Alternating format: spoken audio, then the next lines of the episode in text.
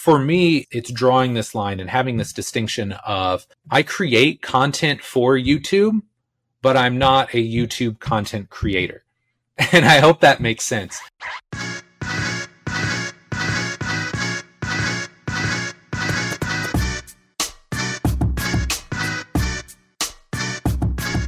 What's up, my friends? Mike Robertson here. Welcome to the Physical Preparation Podcast. A little bit different episode today. If you're listening at home, obviously you can listen and follow along per usual. But if you are watching on the YouTubes, I am going to basically take you step by step through my annual goal setting and planning process. Really excited to share some of this stuff with you. Definitely a, a nice mix. I think we're going to talk about just general goals and aspirations I have for myself, my businesses, and then just again, I don't think a lot of times people really give you this level of depth, this level of insight, and some of the stories and the thought processes and the whys behind their doing things. It's great to aspire to have a hundred thousand YouTube followers or 50,000 podcast listeners. All that stuff's great, but really getting a little bit deeper and diving into the why do you want to achieve certain goals? Why do you want to get more out of certain areas of your life? And I think that's what we're going to focus on and talk about here today. So without any further ado, I'm on a time crunch. We have people to coach. We have things to do today. So let's dive in. And as promised, I'm just going to share my screen with you and we're going to dive in and talk about the goals that I have and what I want to focus on in 2024. So Let's start over here. Let's just start with some overarching themes. And let me go ahead and say this now.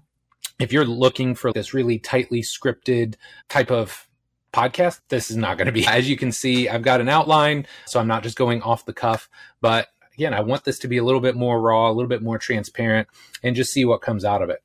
So, some overarching themes for myself in 2024.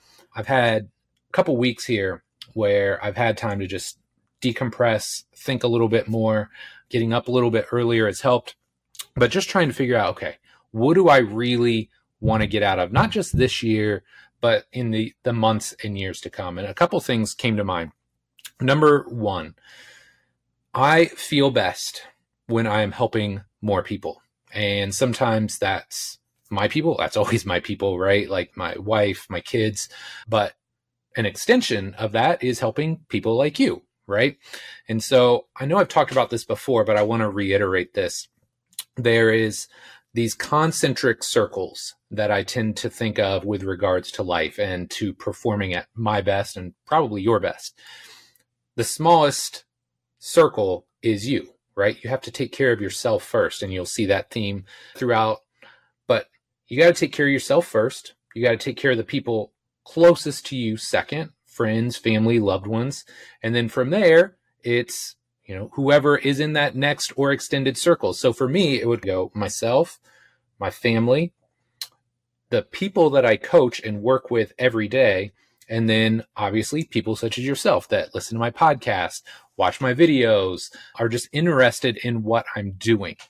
So one of my overarching themes is to just help more people get what they want in 2024. And I think it's very much this servant based attitude where if I can help more people achieve their goals, ultimately I'm going to feel better. I'm going to, you know, enjoy life more. And, you know, like at the end of the day, when you run a business, part of your business is making money. So if I can help more people achieve better success or achieve their goals, ultimately that allows me to feel a greater sense of pride. It allows me to feel more successful and it allows me to make more money as a business owner. So that's number one is trying to help people or help more people get what they want in 2024. And second is always making sure that I value my time and energy in the process. And it's this weird dichotomy because I love helping people. Like when I am helping people, when I'm coaching, when I'm creating content, I have this influx of energy, right? And I can go and go. But on the flip side of that, I have to make sure that I'm respecting and valuing my own time as well, because I have this addictive personality where it's, I want to do more, right? Especially when it comes to work. Oh, I'm here. Let's do more. Let's shoot more content. Let's write more articles. Let's create more podcasts but sometimes that's not always the best use of my time. And as you'll probably be able to tell, having some downtime for me is very restorative, very uh, rejuvenating. And it allows me to create better content allows me to reconnect and focus on what's most important. So it's this overarching theme of trying to help as many people as possible while valuing my time and taking care of myself in the process. So again thinking in these circles like personally what do i need to do what is my vision for myself and i think this is going to be fun because there's really two parts to this i'm thinking about like the physical part of Mike Robertson and then the mental side of this. And the vision that I have for myself, and I've had this for years, I would say this has probably been going on at least the last 10 years now, but this idea of lean, athletic, and strong. I don't need to be the leanest, the most athletic, or the strongest, but some blend of these physical qualities. So try and slide this over here because I don't know how big this is going to be. And and this is where things get fun is I love mind maps because it helps you really form these connections and it helps you figure out, okay, that's great. Why is that important? And I think the why is something we have to connect with. I've talked about this so many times on this show. When somebody new comes to you and they at you're, you know, talking about goals, I want to lose 20 pounds or I want to bench press 300. One of the first things you should be asking them is why or so that. So you get to that that deeper meaning right? It's more than just, hey, I want to drop 20 pounds. It's, I want to drop 20 pounds so that uh, I feel more confident in a swimsuit or so that my pants fit better. And generally that goes even deeper, right? Because ultimately you want to be more confident. But for me, why do I want to be lean, athletic, and strong? Number one, I want to be able to physically able be able to meet the demands of my family, right? So if Kendall wants to go kick a soccer ball around or do her conditioning workout, I can do that. If Cade's baseball team needs me to throw batting practice for an hour, I can do that. And luckily for me, those were real things that happened last year, and I could check those boxes. So that's a really satisfying feeling. So I want to be able to meet the needs and the demands of my family. I love being able to demo activities for my athletes. And I always joke around like I'm not going to be the fastest or the most explosive, uh, especially at 45, but I can demo basically anything. I can demo an acceleration, uh, a hip turn, a back pedal. I can demo any exercise that I'm going to prescribe for an athlete in the gym with a certain level of proficiency. So that's important.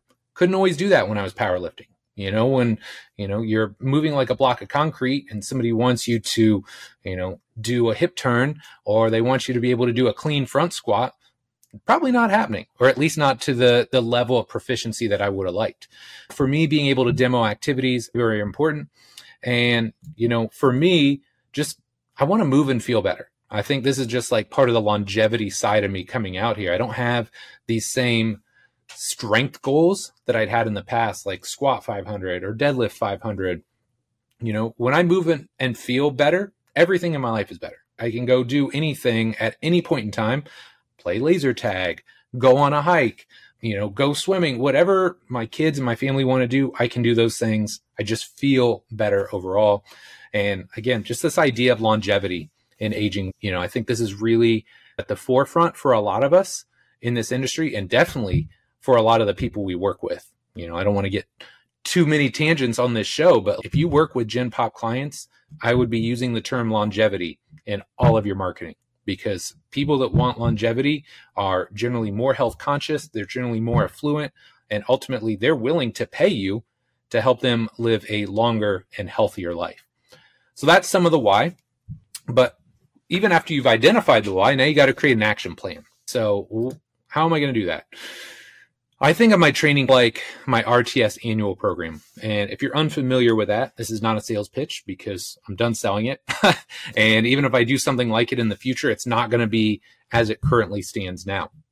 But the RTS annual program is basically this 12 month program where every three months we shift or change the emphasis slightly.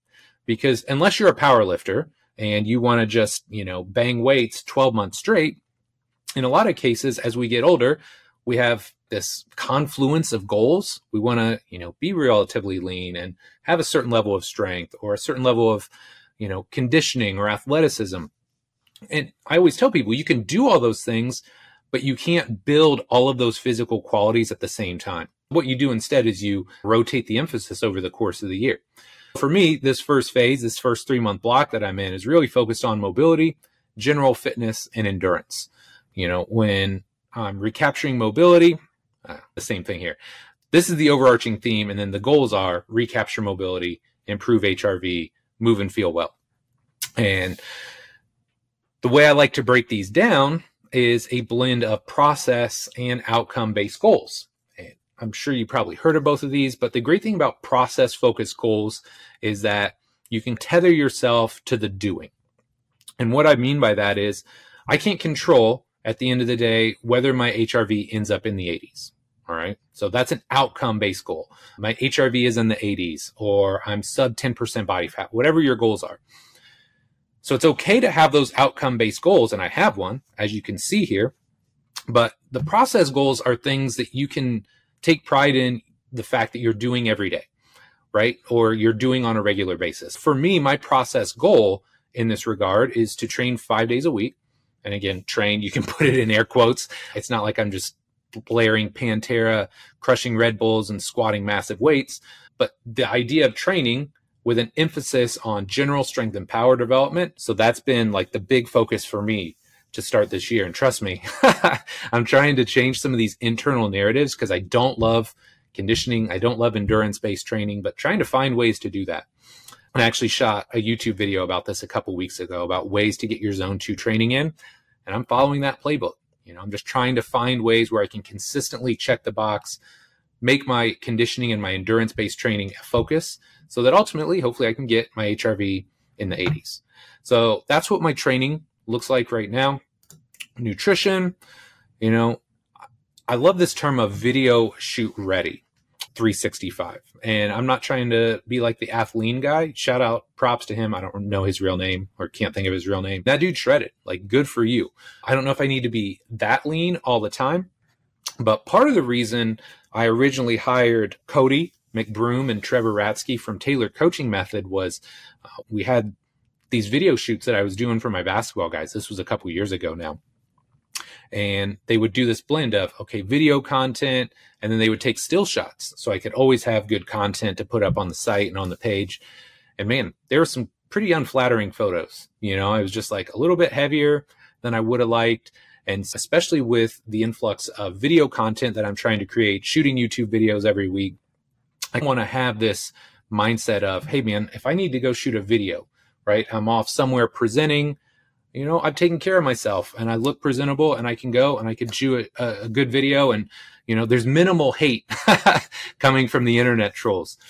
And I love this quote from Don Saladino. I'm not going to give you the actual quote, but Don was talking about, you know, helping actors create these physical transformations. And he said something that was really enlightening to me. He said, look, you know, even if they have these prosthetic suits, right, and they look jacked and they've got huge muscles, it's not just about what the suit looks like, it's about the man or the woman in the suit and how they feel and the confidence levels that they exude. And I thought that was such a profound statement. I never would have thought of it like that because, you know, if you've got a Superman suit or a Batman suit or Thor, whatever, and you're jacked, right? To all of us, you look jacked and amazing, but you haven't done the physical work and the mental work to feel that way in the suit. Man, that really shifted the way I thought about things. So that video shoot 365 ready is something that it's I, am just gonna tether myself to because I think it also just gives me this constant check and balance of making sure that I'm taking care of both my training and my nutrition. You know, just some insight. Uh, I worked with Trevor I believe was it last year and a half ago now. And originally, I think I was down like 17, 16, 17 pounds. Very happy with that change, but also I wasn't training the way that I would have liked at that point in time. So I didn't necessarily like the look that I had going at that point. So currently I'm 10, minus 10, minus 12 pounds. Definitely happy with where I'm at right now. You know, again, it's this dichotomy of being happy with where you're at yeah, absolutely. If I changed nothing else about my physique or my training or my nutrition, I'd probably be okay with it. But also this aspiration of, oh, but if I want to, there's definitely room for improvement. And I think that's something that we can all take away of being enough and being okay with where we're at while also, okay, but if I want to get better for my own benefit, that's great too. So down 10 after working with them, very happy with the process and the results. So for me, it's all about having this consistent approach to nutrition. It's not necessarily having cheat days per se. You know, if I want to go have pizza with my family on Friday night, a lot of times we do pizza movie night. Great. Let's do it. Uh, if I want to have ice cream because the kids got straight A's, that happened uh, in the fall. Super proud of them. Yeah, let's go have ice cream tonight. No big deal. And just having this general goal of 85 to 90% compliance to my nutritional program. And I think, you know, John Berardi used to say, if you're locked in 80 to 90% of the time, you're doing okay. I think that's just a great general goal for us to have with our nutrition. And then last but not least, recovery. And I think this is something that I need to focus on. I need to emphasis or emphasize because for me, sleep has always been hit or miss. Is if I'm not really pushing certain areas of my life, like if I'm not pushing my training, if I'm not pushing some of the bigger content, if I'm not creating a course, or I'm not creating my program design mentorship, it's really easy to sleep. I'm like a lot more relaxed and chill. But the goal is to try and find okay, if I am switched on and my brain's really working at 100%, how do I pair the recovery with that? Because that's been a struggle for me over the years. Or if I'm really crushing training, you know, you're locked in, you feel good Okay. But now how do I pair the recovery with that and make sure I get the best of both worlds? So a couple goals I have for myself, improving sleep quantity.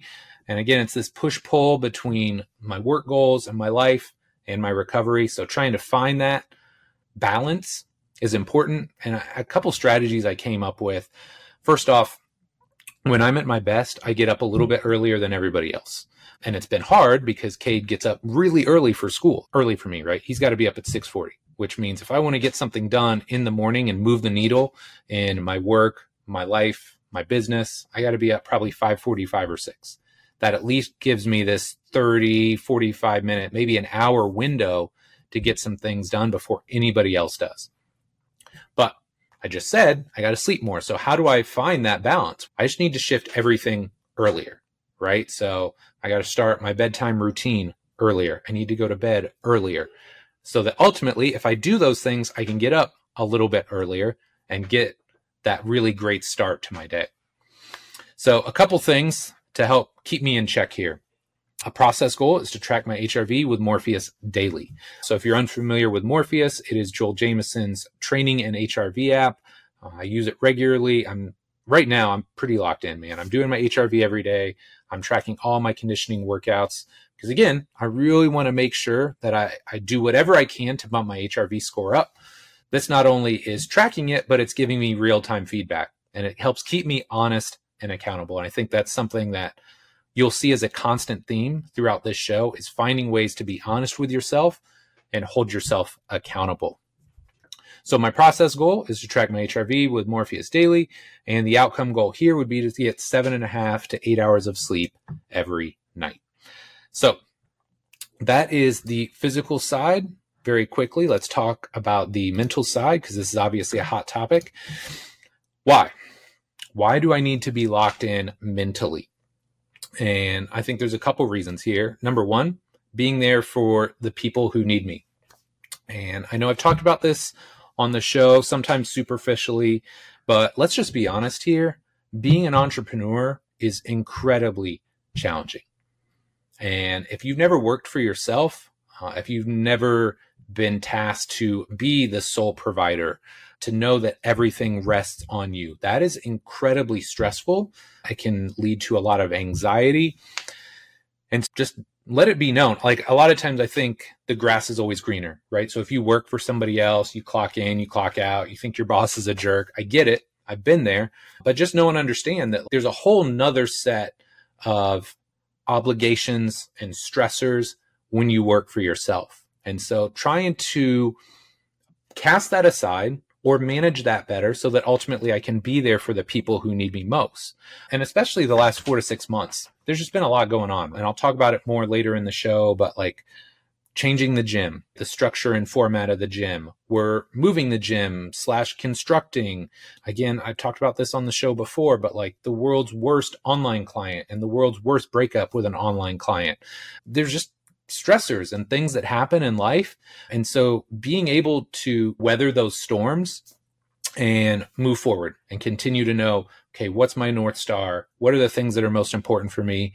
And, you know, by extension, what, who are the people that are most important to me? Who really needs my time and energy and attention?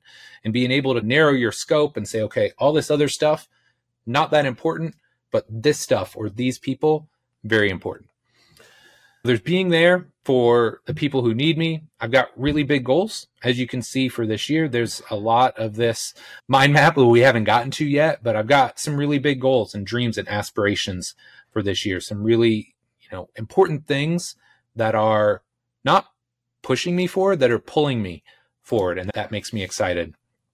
And then, you know, why is the mental side important? And I was reading this book. If you have not read the Psychology of Money by Morgan Housel. I cannot recommend it highly enough. It's a fantastic book. And I think a lot of the thoughts and a lot of the messages that come from that book go well beyond money. One of the things that Morgan talks about in this book is this concept of optimism. And I have always fancied myself as an optimist. And his definition of it really brought it together. Now, before I talk about optimism, let's talk about pessimism because it's weird. A lot of times people are drawn to pessimists. They're drawn to the news and scare tactics and fear mongering. oh my gosh, all these bad things are going to happen.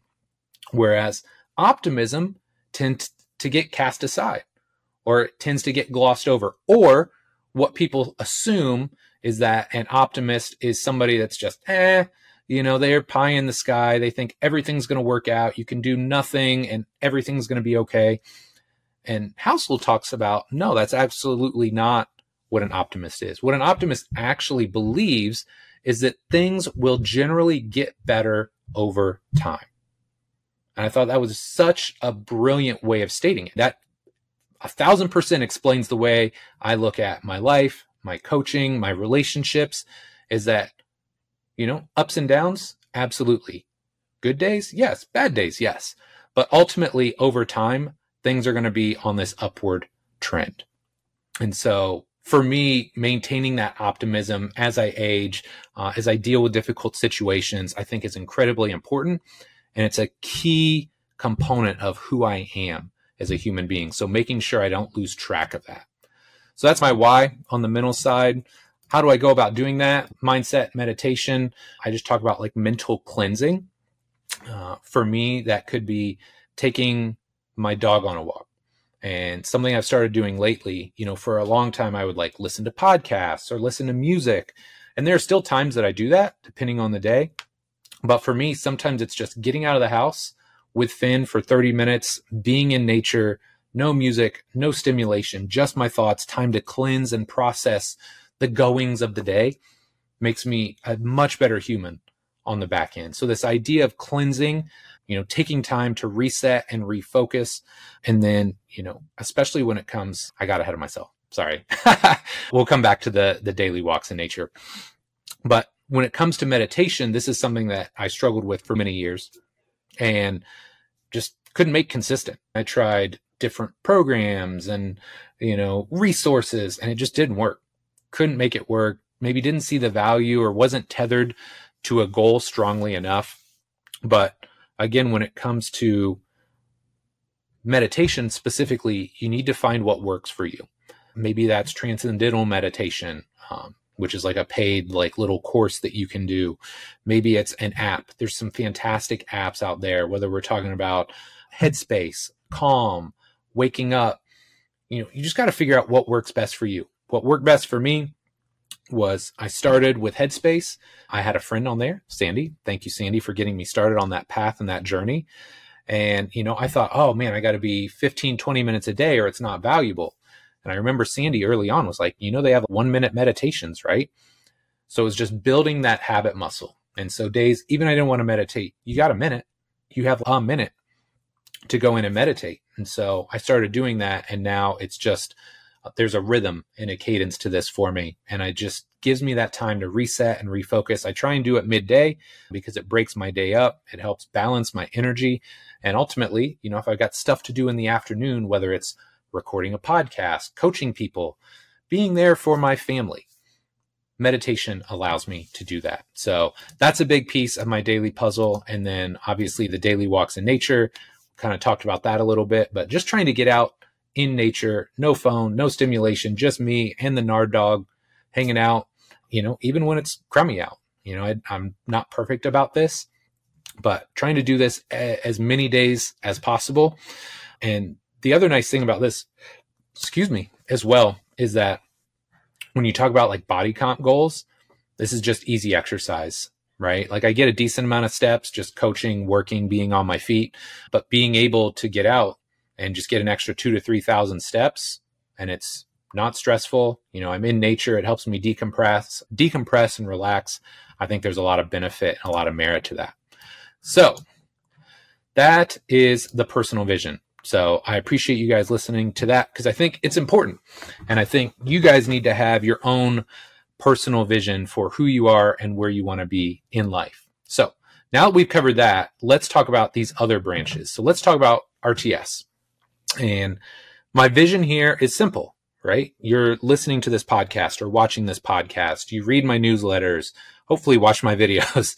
And one of the things that I'm really focused on in 2024 is trying to create content that meets coaches wherever they're at in their journey. Here's what I mean by that. If you coach long enough, right? Let's assume this is a timeline, right? This is where you're starting coaching. The longer you coach, the further you get away from this starting point.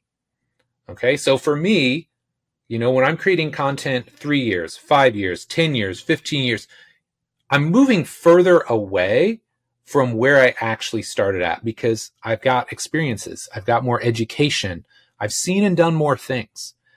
So what that does is I have this incredible amount of, I would like to think, experience, expertise, knowledge, but my experience is so much further away at 23 years in than where I started. So what I want to try and do, especially over this year, is create content that meets people where they're at. You know, I'm sure people that have done this 20, 30 years and they see a YouTube video on hip mobility and they're rolling their eyes. Oh, why is Mike creating a, a hip mobility video or a foot and ankle mobility video? Look, I know there's more to it than doing these seven hip mobility drills. But you know who doesn't? The 23 year old trainer that just wants to get a better start. They wants to help their client with lower back pain or has this aching lower back or knee issue that they want to solve. You see where I'm going with this? It's not for us to say, Oh, I know all these things. I'm so smart. Why are you not where I'm at? Because they don't have 23 years of continuing education, of experience, of knowledge. I want to create some content for that entry level coach, that entry level trainer that's just getting started in the industry. And so if you've been doing this 15, 20 years, is it beneath you? Maybe. But for that person, it's meeting them where they're at and it brings them into my world.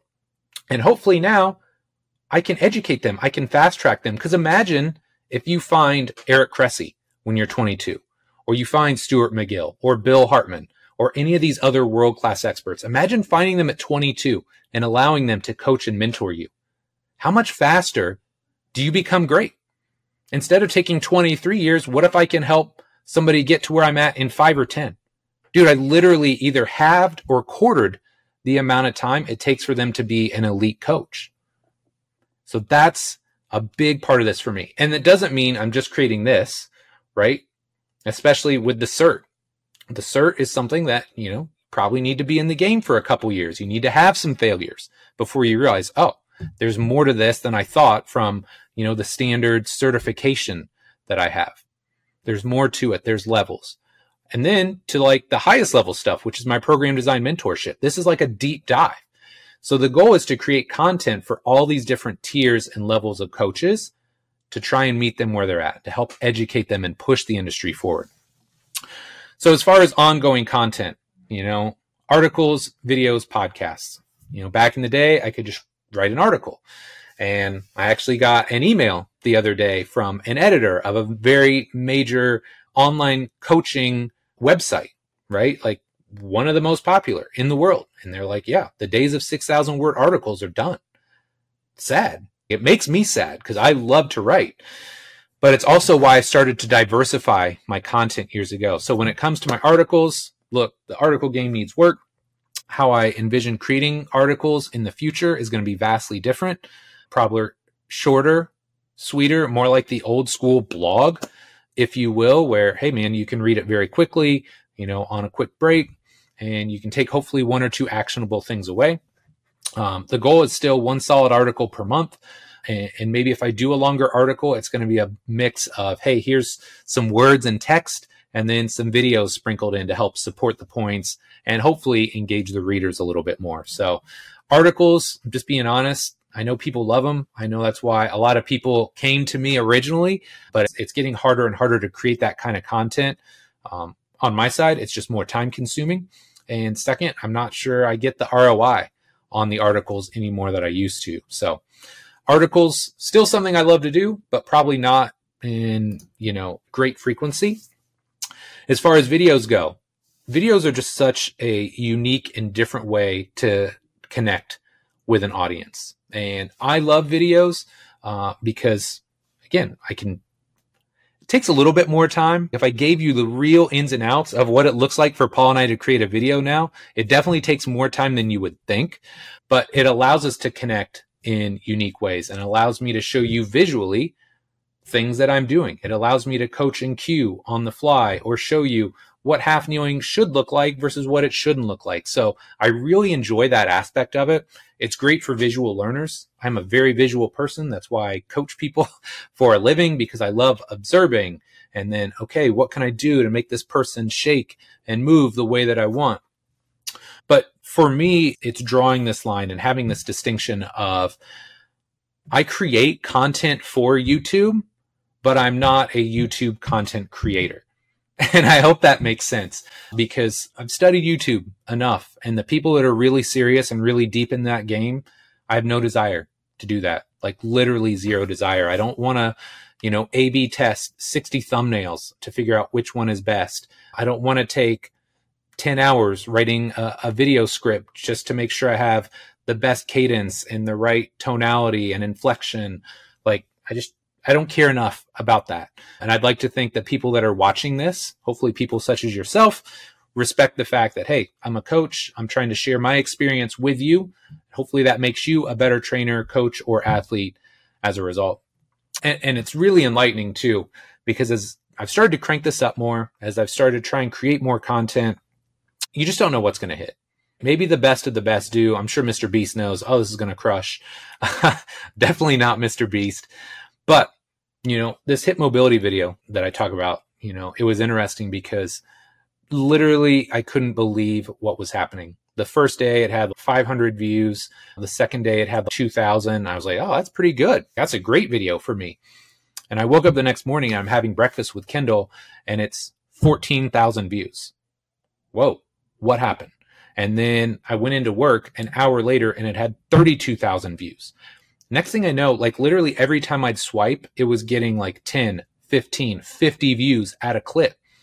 So that's how, un- totally unbeknownst to me, you get a 319,000 person viewership on a YouTube video. Don't know why. Don't know how. It happened. Versus the stuff that I'm like, oh, this is amazing content, right? I created this like bench press alternatives video. Hey, you can't bench press. Here is a regression to help you figure out what you can do. And it was a lot. There was like 11 different exercises and Paul and I are like setting up. We're in the rack. We're out of the rack. We're on the floor. You know, I'm coaching G through all these videos. I'm like, this is a fire video. This is so good. This is so helpful. I wish I would have had this when I was a young trainer or coach. Yeah, bro, got like 600 views. So bad. So you just don't know. So the process goal here is simple. I'm going to keep creating one video a week. That's what I told Paul. One year, we are going to create one video a week and we're going to see what happens. And I'm proud of myself because I've had this goal before, maybe not stated this clearly. It was like, yeah, I think I want to create a video, you know, and yeah, I'll probably drop it every week. But we'd come in, he'd shoot like 12 videos all in one day. We'd post them, you know, one a week, and then I'd stop. I'd be like, I don't have anything else to say. That's it. You know, so this is fun because it forces me to constantly come up with good ideas try and find topics or ideas that are relevant to you, the trainer, coach, athlete, person that's listening to this show. So that is a challenge. And obviously, if you ever have ideas, insights, things you're struggling with, let me know. Shoot me an email, drop a content, drop a comment on the YouTube page. I would love to hear what would be impactful for you or what would move the needle for you. Yeah, that's where I'm at with videos. It's fun. It's a new challenge and it's a different way to connect with my audience. Podcasts. This has been an insightful experience because I've been thinking a lot about the podcast and we've had highs, we've had lows, you know, we've had 50K download months. When I was starting, we had three or 4,000. And trust me, it's really hard to create a show and keep yourself engaged when you're getting 3,000 listens a month. You're like, it sucks, you know? And my original goal was to just find this blend of high level, like high level, you don't, want, I don't want to call them influencers, but just like fitness celebrities, right? Like Eric Cressey, brilliant coach, but he's also like a fitness celebrity. So you can find the people like him or, or Kelly Starrett, you know, these people that have big audiences, but they're also very sharp. Uh, versus just like also finding this blend of, hey man, who's the person at like the NAI NAIA college or the D3 school?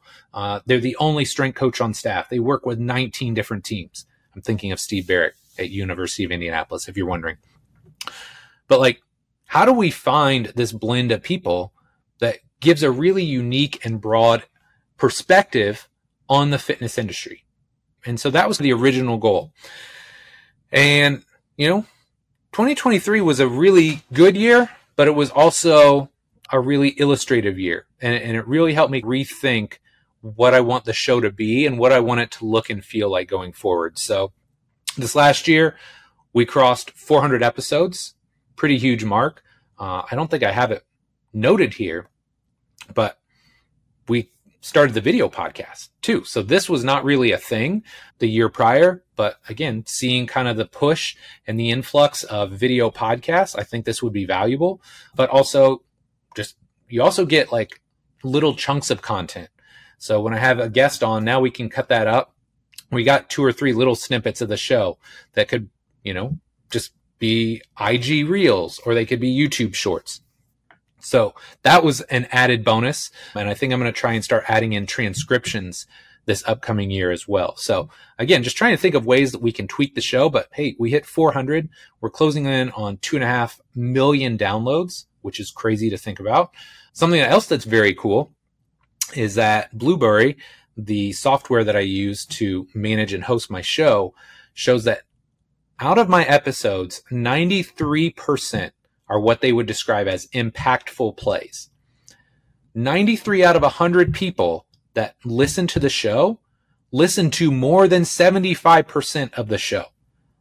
So I don't know about you. That seems pretty darn cool. That means you're not just coming on. Sorry if I'm rambling on this one the impact the impactful plays are going to be awful. But you know, look, when you're listening to this show, you're listening to almost the whole thing. So that shows me there is impact, there is value being driven. So I love that. But one of the things that happens over the course of 400 episodes, can't do 400 of anything and not have a couple stinkers. And, you know, I just started to think back on, hey man, what were like the worst episodes? what were the shows where I was like, this, this is just bad? Maybe it was just somebody going on tangents. Maybe it was somebody trying to fulfill uh, an agenda. And so I really started to think about, okay, how can I make this show the best possible podcast? That's always my filter. How can I make this the best health coach training podcast there is? And so it made me think about what I'm calling the top 50 exercise. And the top 50 exercise is basically if I could pick 50 of the absolute best experts in the world, who would they be? Like people I could have on the show every single year, and we could talk about either the same topic or a slightly different topic. But man, it would be a killer show. You'd be taking notes the whole time. They are engaging. They're great communicators. They're sharp who would I pick? And so this is a project that I've been working on and, you know, maybe I'll share it down the line, something to tease that out a little bit. But I'm working on this as we speak. And as I'm going through, I'm getting a really clear view on okay, even if I interviewed the same 50 people every year, who would those be and why would it be them? What makes them unique? And then I'm not saying I'm only going to interview 50 people the rest of my podcasting journey because I don't think that's the case, but those people will be major players. They will be on the show with regularity. And, you know, when I think about like an Eric Cressey, Eric and I were just texting the other day. He's going to be back on later uh, in a couple weeks here. But Eric Cressey can come on my show every year, and I would have zero issue with that because he's world class. He's a great human being. He's getting better every single day. So much respect for what he does. Eric Cressey, Lee Taft. Lee Taft has probably been on six or seven times now. I've never had a bad show with Lee. He's brilliant. He is always thinking about ways to improve speed training. If anybody could kick back and relax and just rest on their laurels and not get any better, it's Lee Taft, right? He absolutely changed the game with the way we think about multi directional speed training, but he doesn't. That's why I want him on the show. Bill Hartman, Joel Jamieson, Luka Hocevar. These are people, Joe Kenn, these are people that can come on my show any day of the week, and I can guarantee you it's going to be an absolute banger. So my goal for this year is simple. It's always my goal, but I want to make it even more amazing this year. So the goal is one amazing podcast episode per week. And remember, this is my little nudge to you, friendly podcast listener. If you enjoy the show, man, it, it means a lot if you share it. Share it with a friend, loved one, colleague, athlete, trainer, coach, rehab professional. I don't care who you share it with, but get them on board. Get them excited about what we're doing because I think this is going to be a really good year for the free content. So that's ongoing content projects. All right, let's talk about the RTS website. I want to make an update. I don't know if it's going to be 2024 because good web people, good website design is not cheap. but I want to make some updates. The site looks great. It's incredibly functional, but there are a few things that I would like to tweak, enhance, remodel going forward. So that's something that's on my radar. I believe it's next week. I've got a call with my cast with my website developer just to start that process and just get a feel for okay, how much is this going to cost? What do we want it to look like? How are we going to revamp it just to make it more streamlined, more organized? Again, I think it's seven or eight years old. I don't know, maybe more. It's been a little while, but just trying to find ways to make the website more appealing. And, you know, the business side of running a business. You know, nobody likes to talk about this. I'm just, I'm over this at this point. I own a business. So part of my job is to make money. It's not the only job. It's not my North Star metric, as Dan Uemura would call it.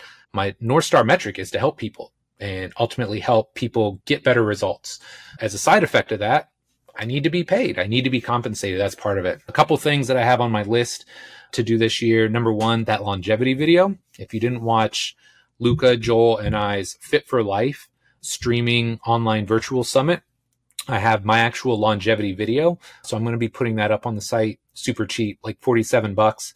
So if you want to have some insights as to how I write programs for Gen Pop clients that want to live longer, live healthier lifestyles, maintain speed, strength, power, conditioning, all those physical qualities we talked about, I'm going to post that. And again, it's going to be super cheap.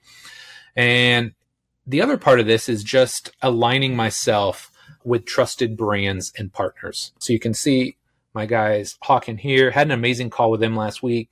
Can't really talk about what we're doing yet, super secret stuff, but just trying to align myself with other brands, with other companies that are reflective of the morals, the values, and the standards. So just really excited about some of the brand partnerships I think you're going to see coming out of RTS in 2024. So that's exciting. The website's going to get revamped. Program design mentorship, man, I'm absolutely loving this. I have been teasing the content a little bit on the IG stories. Man, this is it's hard in one sense because it's a lot. Taking all of the things that you've thought about and accumulated and implemented over 23 years, but then trying to take it bottle it up, streamline it, organize it, and then teach it to somebody else can be challenging. can be really challenging. You know, things that I intuitively do when I'm writing a medicine ball program or a jump training program or a speed and agility program. It's all power stuff because that's a, the focus of this month's training module. But taking all this and then synthesizing it, boiling it down, and then making it something logical for another coach to understand is challenging, but it's incredibly rewarding. And I actually started this program I think I first ran it five or six years ago. It was incredibly successful. Honestly, not even sure why I stopped doing it um, because it was incredibly well received. I felt like all the people that went through that program were so much better at writing programs when they were done.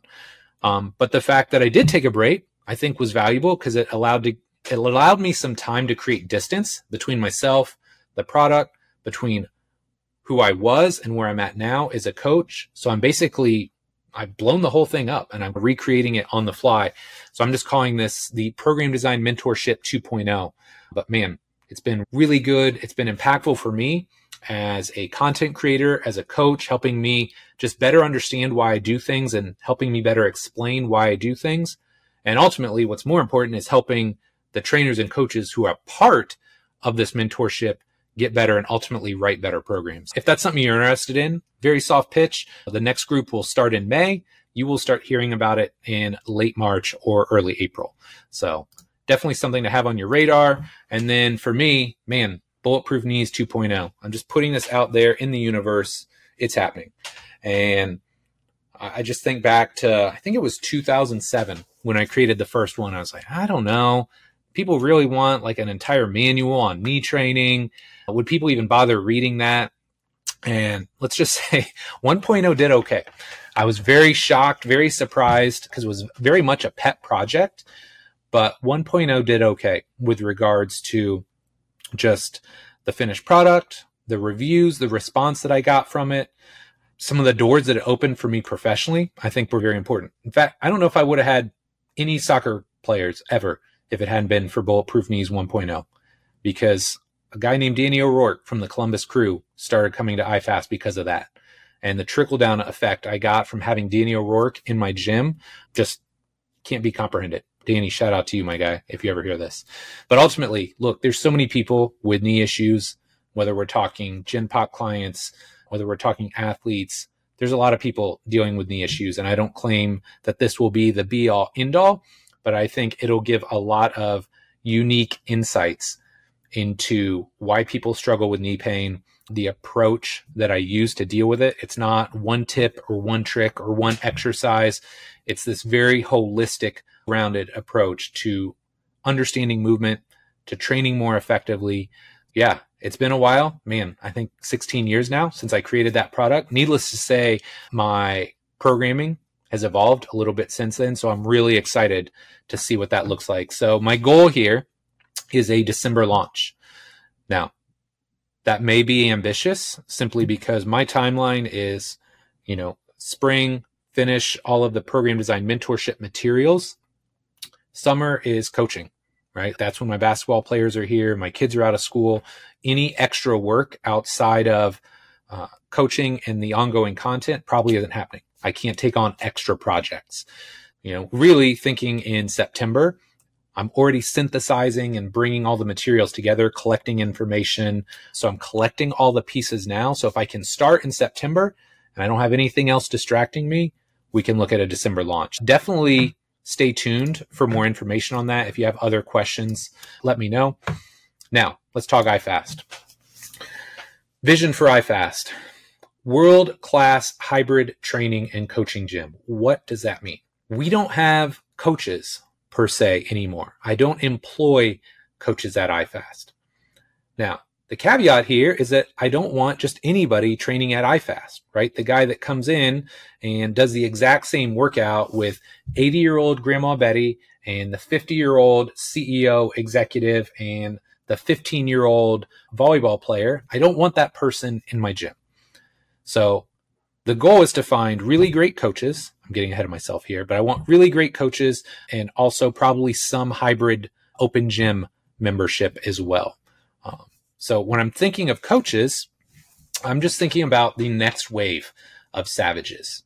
And reflecting on what Bill and I created at iFast is, is pretty special. Not just amazing coaches, but like truly amazing human beings that are continuing to make an impact in our industry. Like I couldn't be more proud of our internship program, of the coaches that grew out of the iFast model. Like truly amazing. And, and it makes me so appreciative of the people I've been around and supported by over the years. But, but model's different. Model's different now. So I don't have the time. Really, I don't have the willingness to deal with employees. That's the best way to put it. Like you can love all the coaches and all the trainers, but the stress of having employees is somebody going to leave? Is somebody going to be sick for a week? You know, the days of me being able to come in and cover, you know, two shifts a day, you know, five days a week, just not realistic anymore because I have too many other expectations and, and too many other things that are taking my time. So my goal is to find this next wave of savages that are independent contractors that I still help mold and model.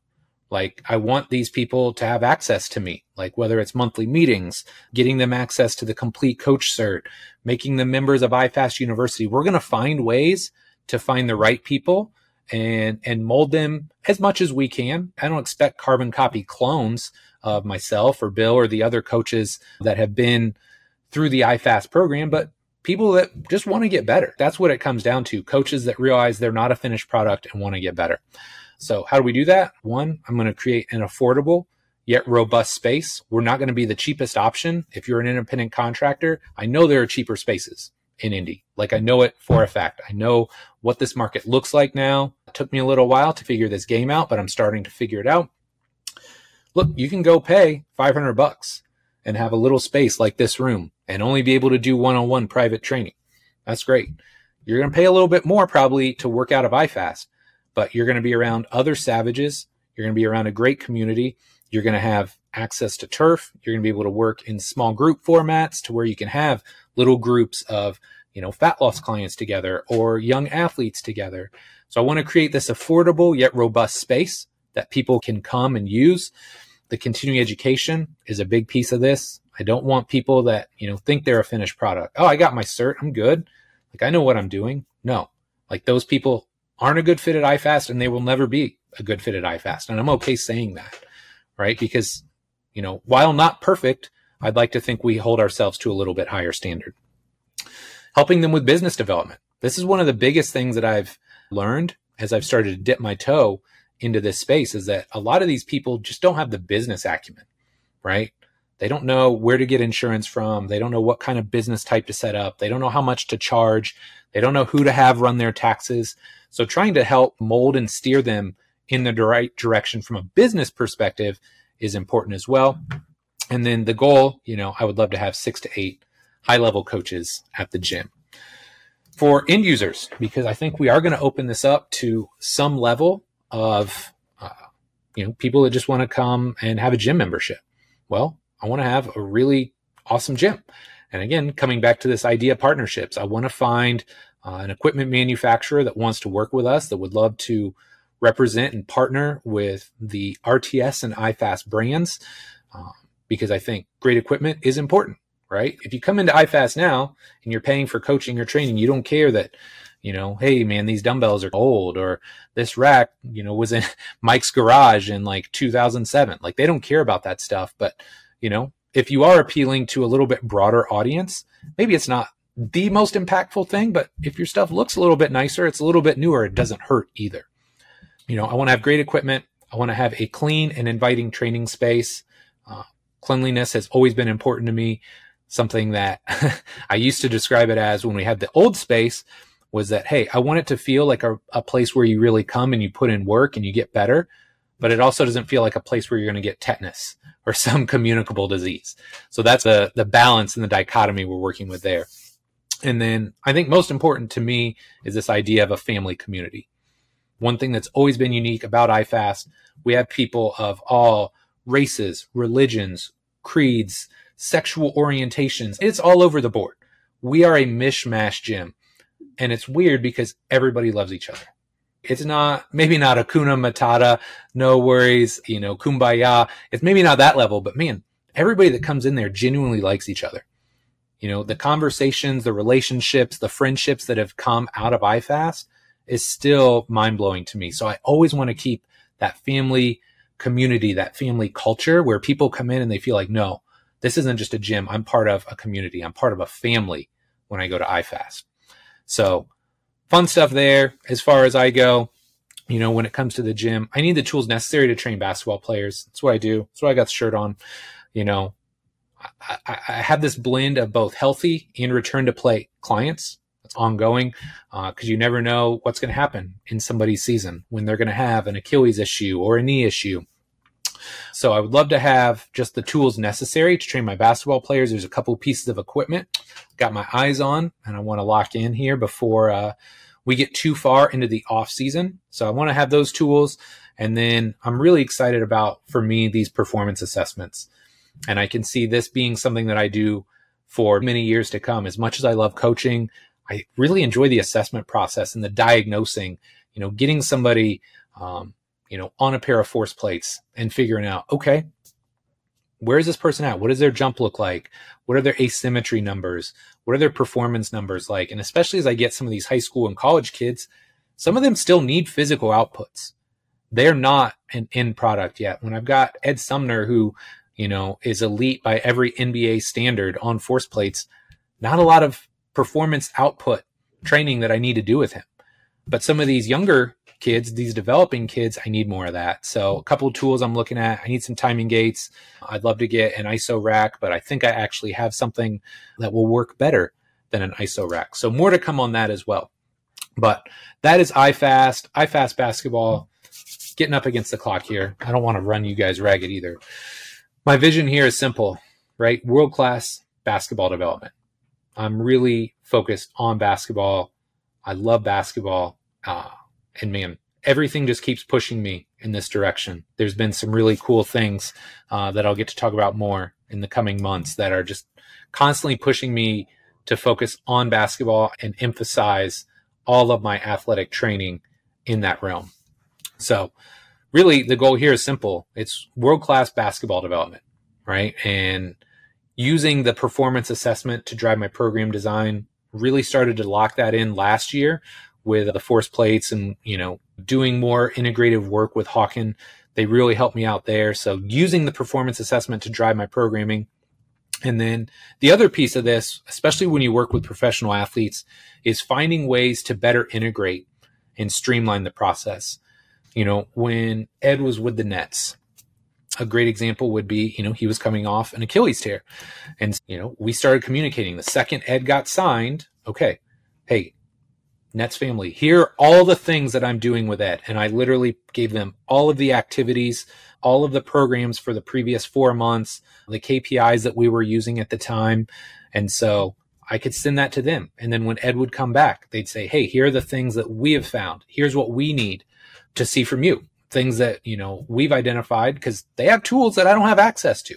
So they'd say, Hey, here are the things that we've identified and found. Can you work on these? Yes, absolutely. And so there's a streamlined and organized process.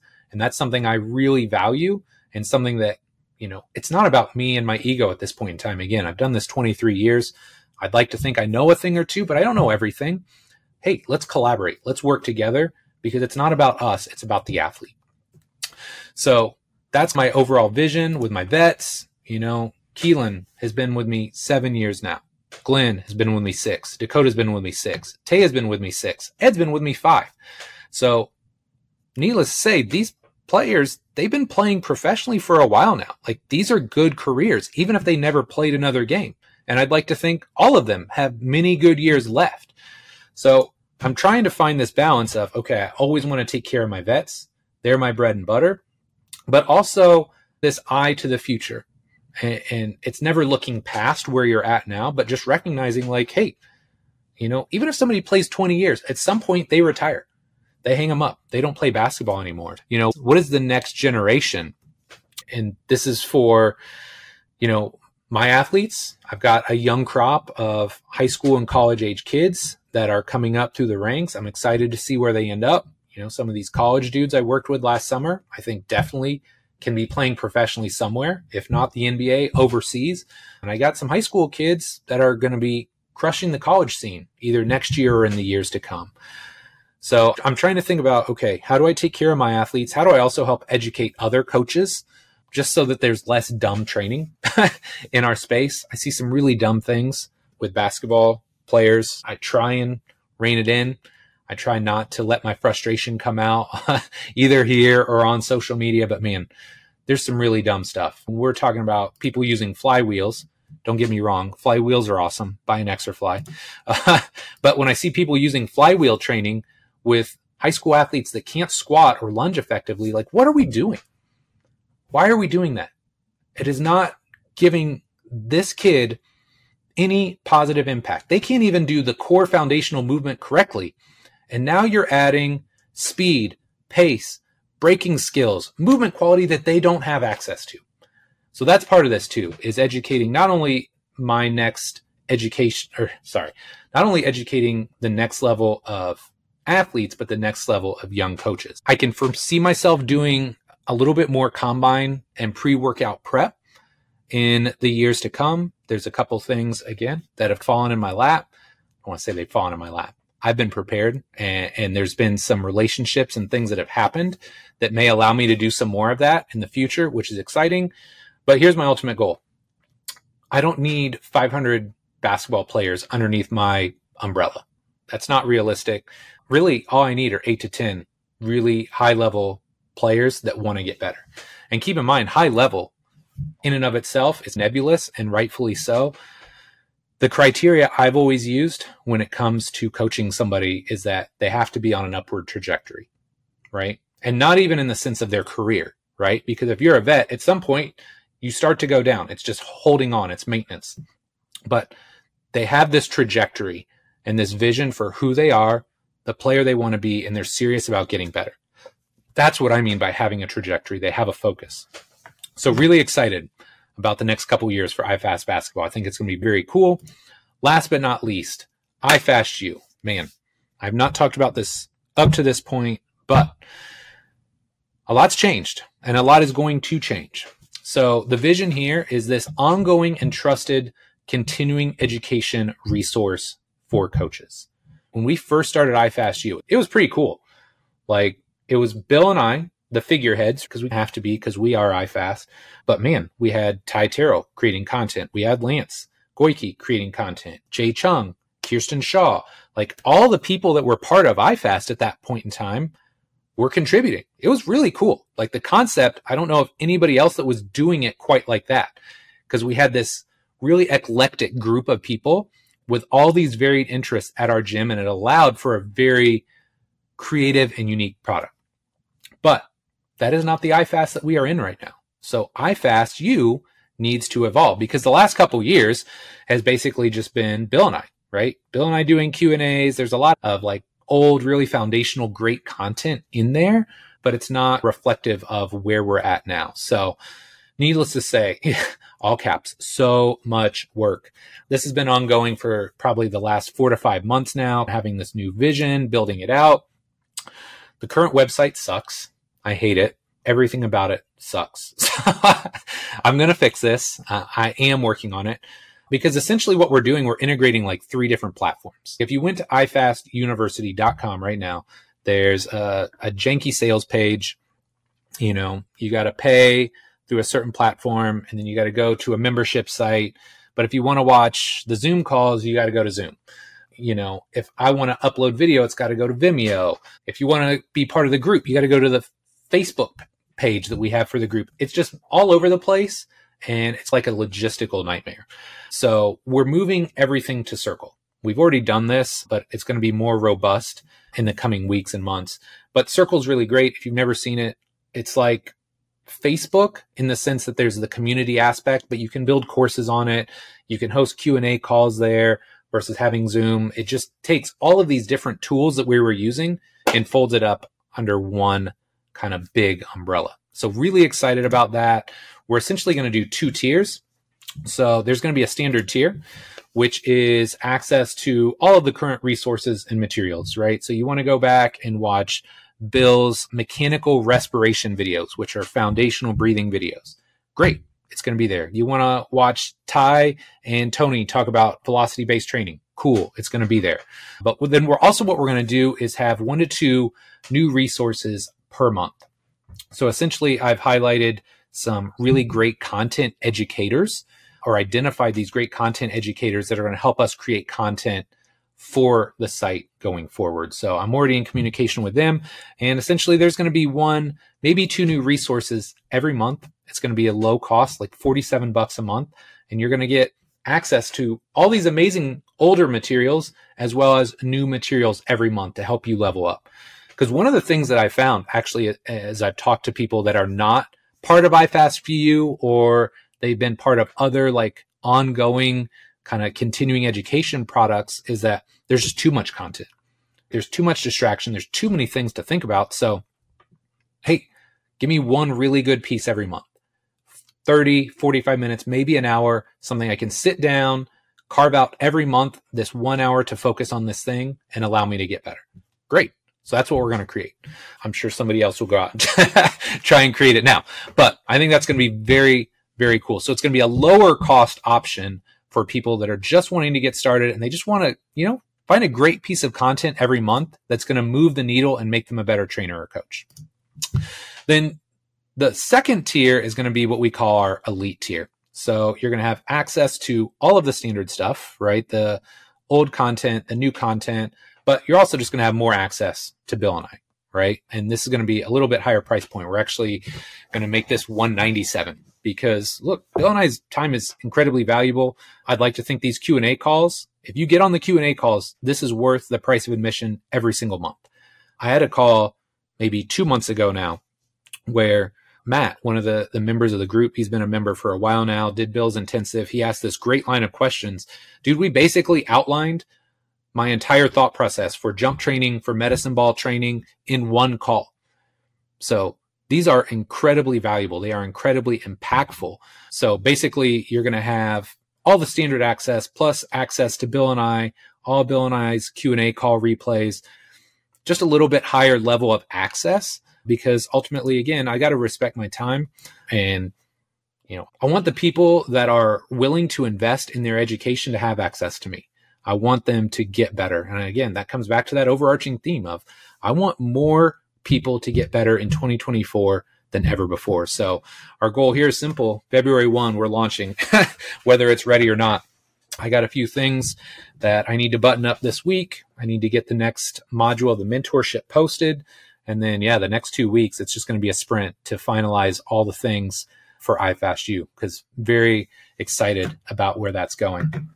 Man, I think that does it for today. There was maybe a few more things I wanted to share, but we're like an hour and 10 minutes in. Again, totally different show than what I've done in the past. Very much kind of a brain dump on my end, but I think for you, what are some actionable items? Number one, if you haven't already, get serious about like setting some goals for yourself in 2024. Get clear on what your goals are, why they're important to you, and create some process and outcome based goals. I love the process based stuff because it allows me to feel like I'm moving the needle every week, especially on a big project. If I'm creating this program design mentorship, I need, you know, hey, put in a 30 minute shift every day on this project. You know, at the end of the month, make sure your module is done. There's the outcome based goal. So I think setting some real goals for yourself that are challenging, that maybe make you a little bit uncomfortable, very important. Dig into your why. Why are they important to you? When things get tough, when you start to struggle, when you want to give up and quit, why are you doing this? Right? Tether yourself to that and remind yourself why you're doing these things. And then come up with that blend of process and outcome based goals. Because, man, as you can see here, it's going to be a big year. No doubt about it. I feel like, I, I don't know. Something has changed in the last month. I don't know if I've leveled up one level or five, but there's going to be some really cool things happening in 2024. Um, very excited for the future, myself, RTS, iFast, uh, and whatever you're going to accomplish this upcoming year. If you have any questions, comments, concerns, definitely let me know. If you enjoyed the show, subscribe. If you really like the show and you're already subscribed, share it with a friend, family member, loved one, colleague, whoever would benefit from the show. I would appreciate it more than you know. So, my friend, as always, thank you so much for your support. Love and appreciate you, and we'll be back next week with our next episode. Take care.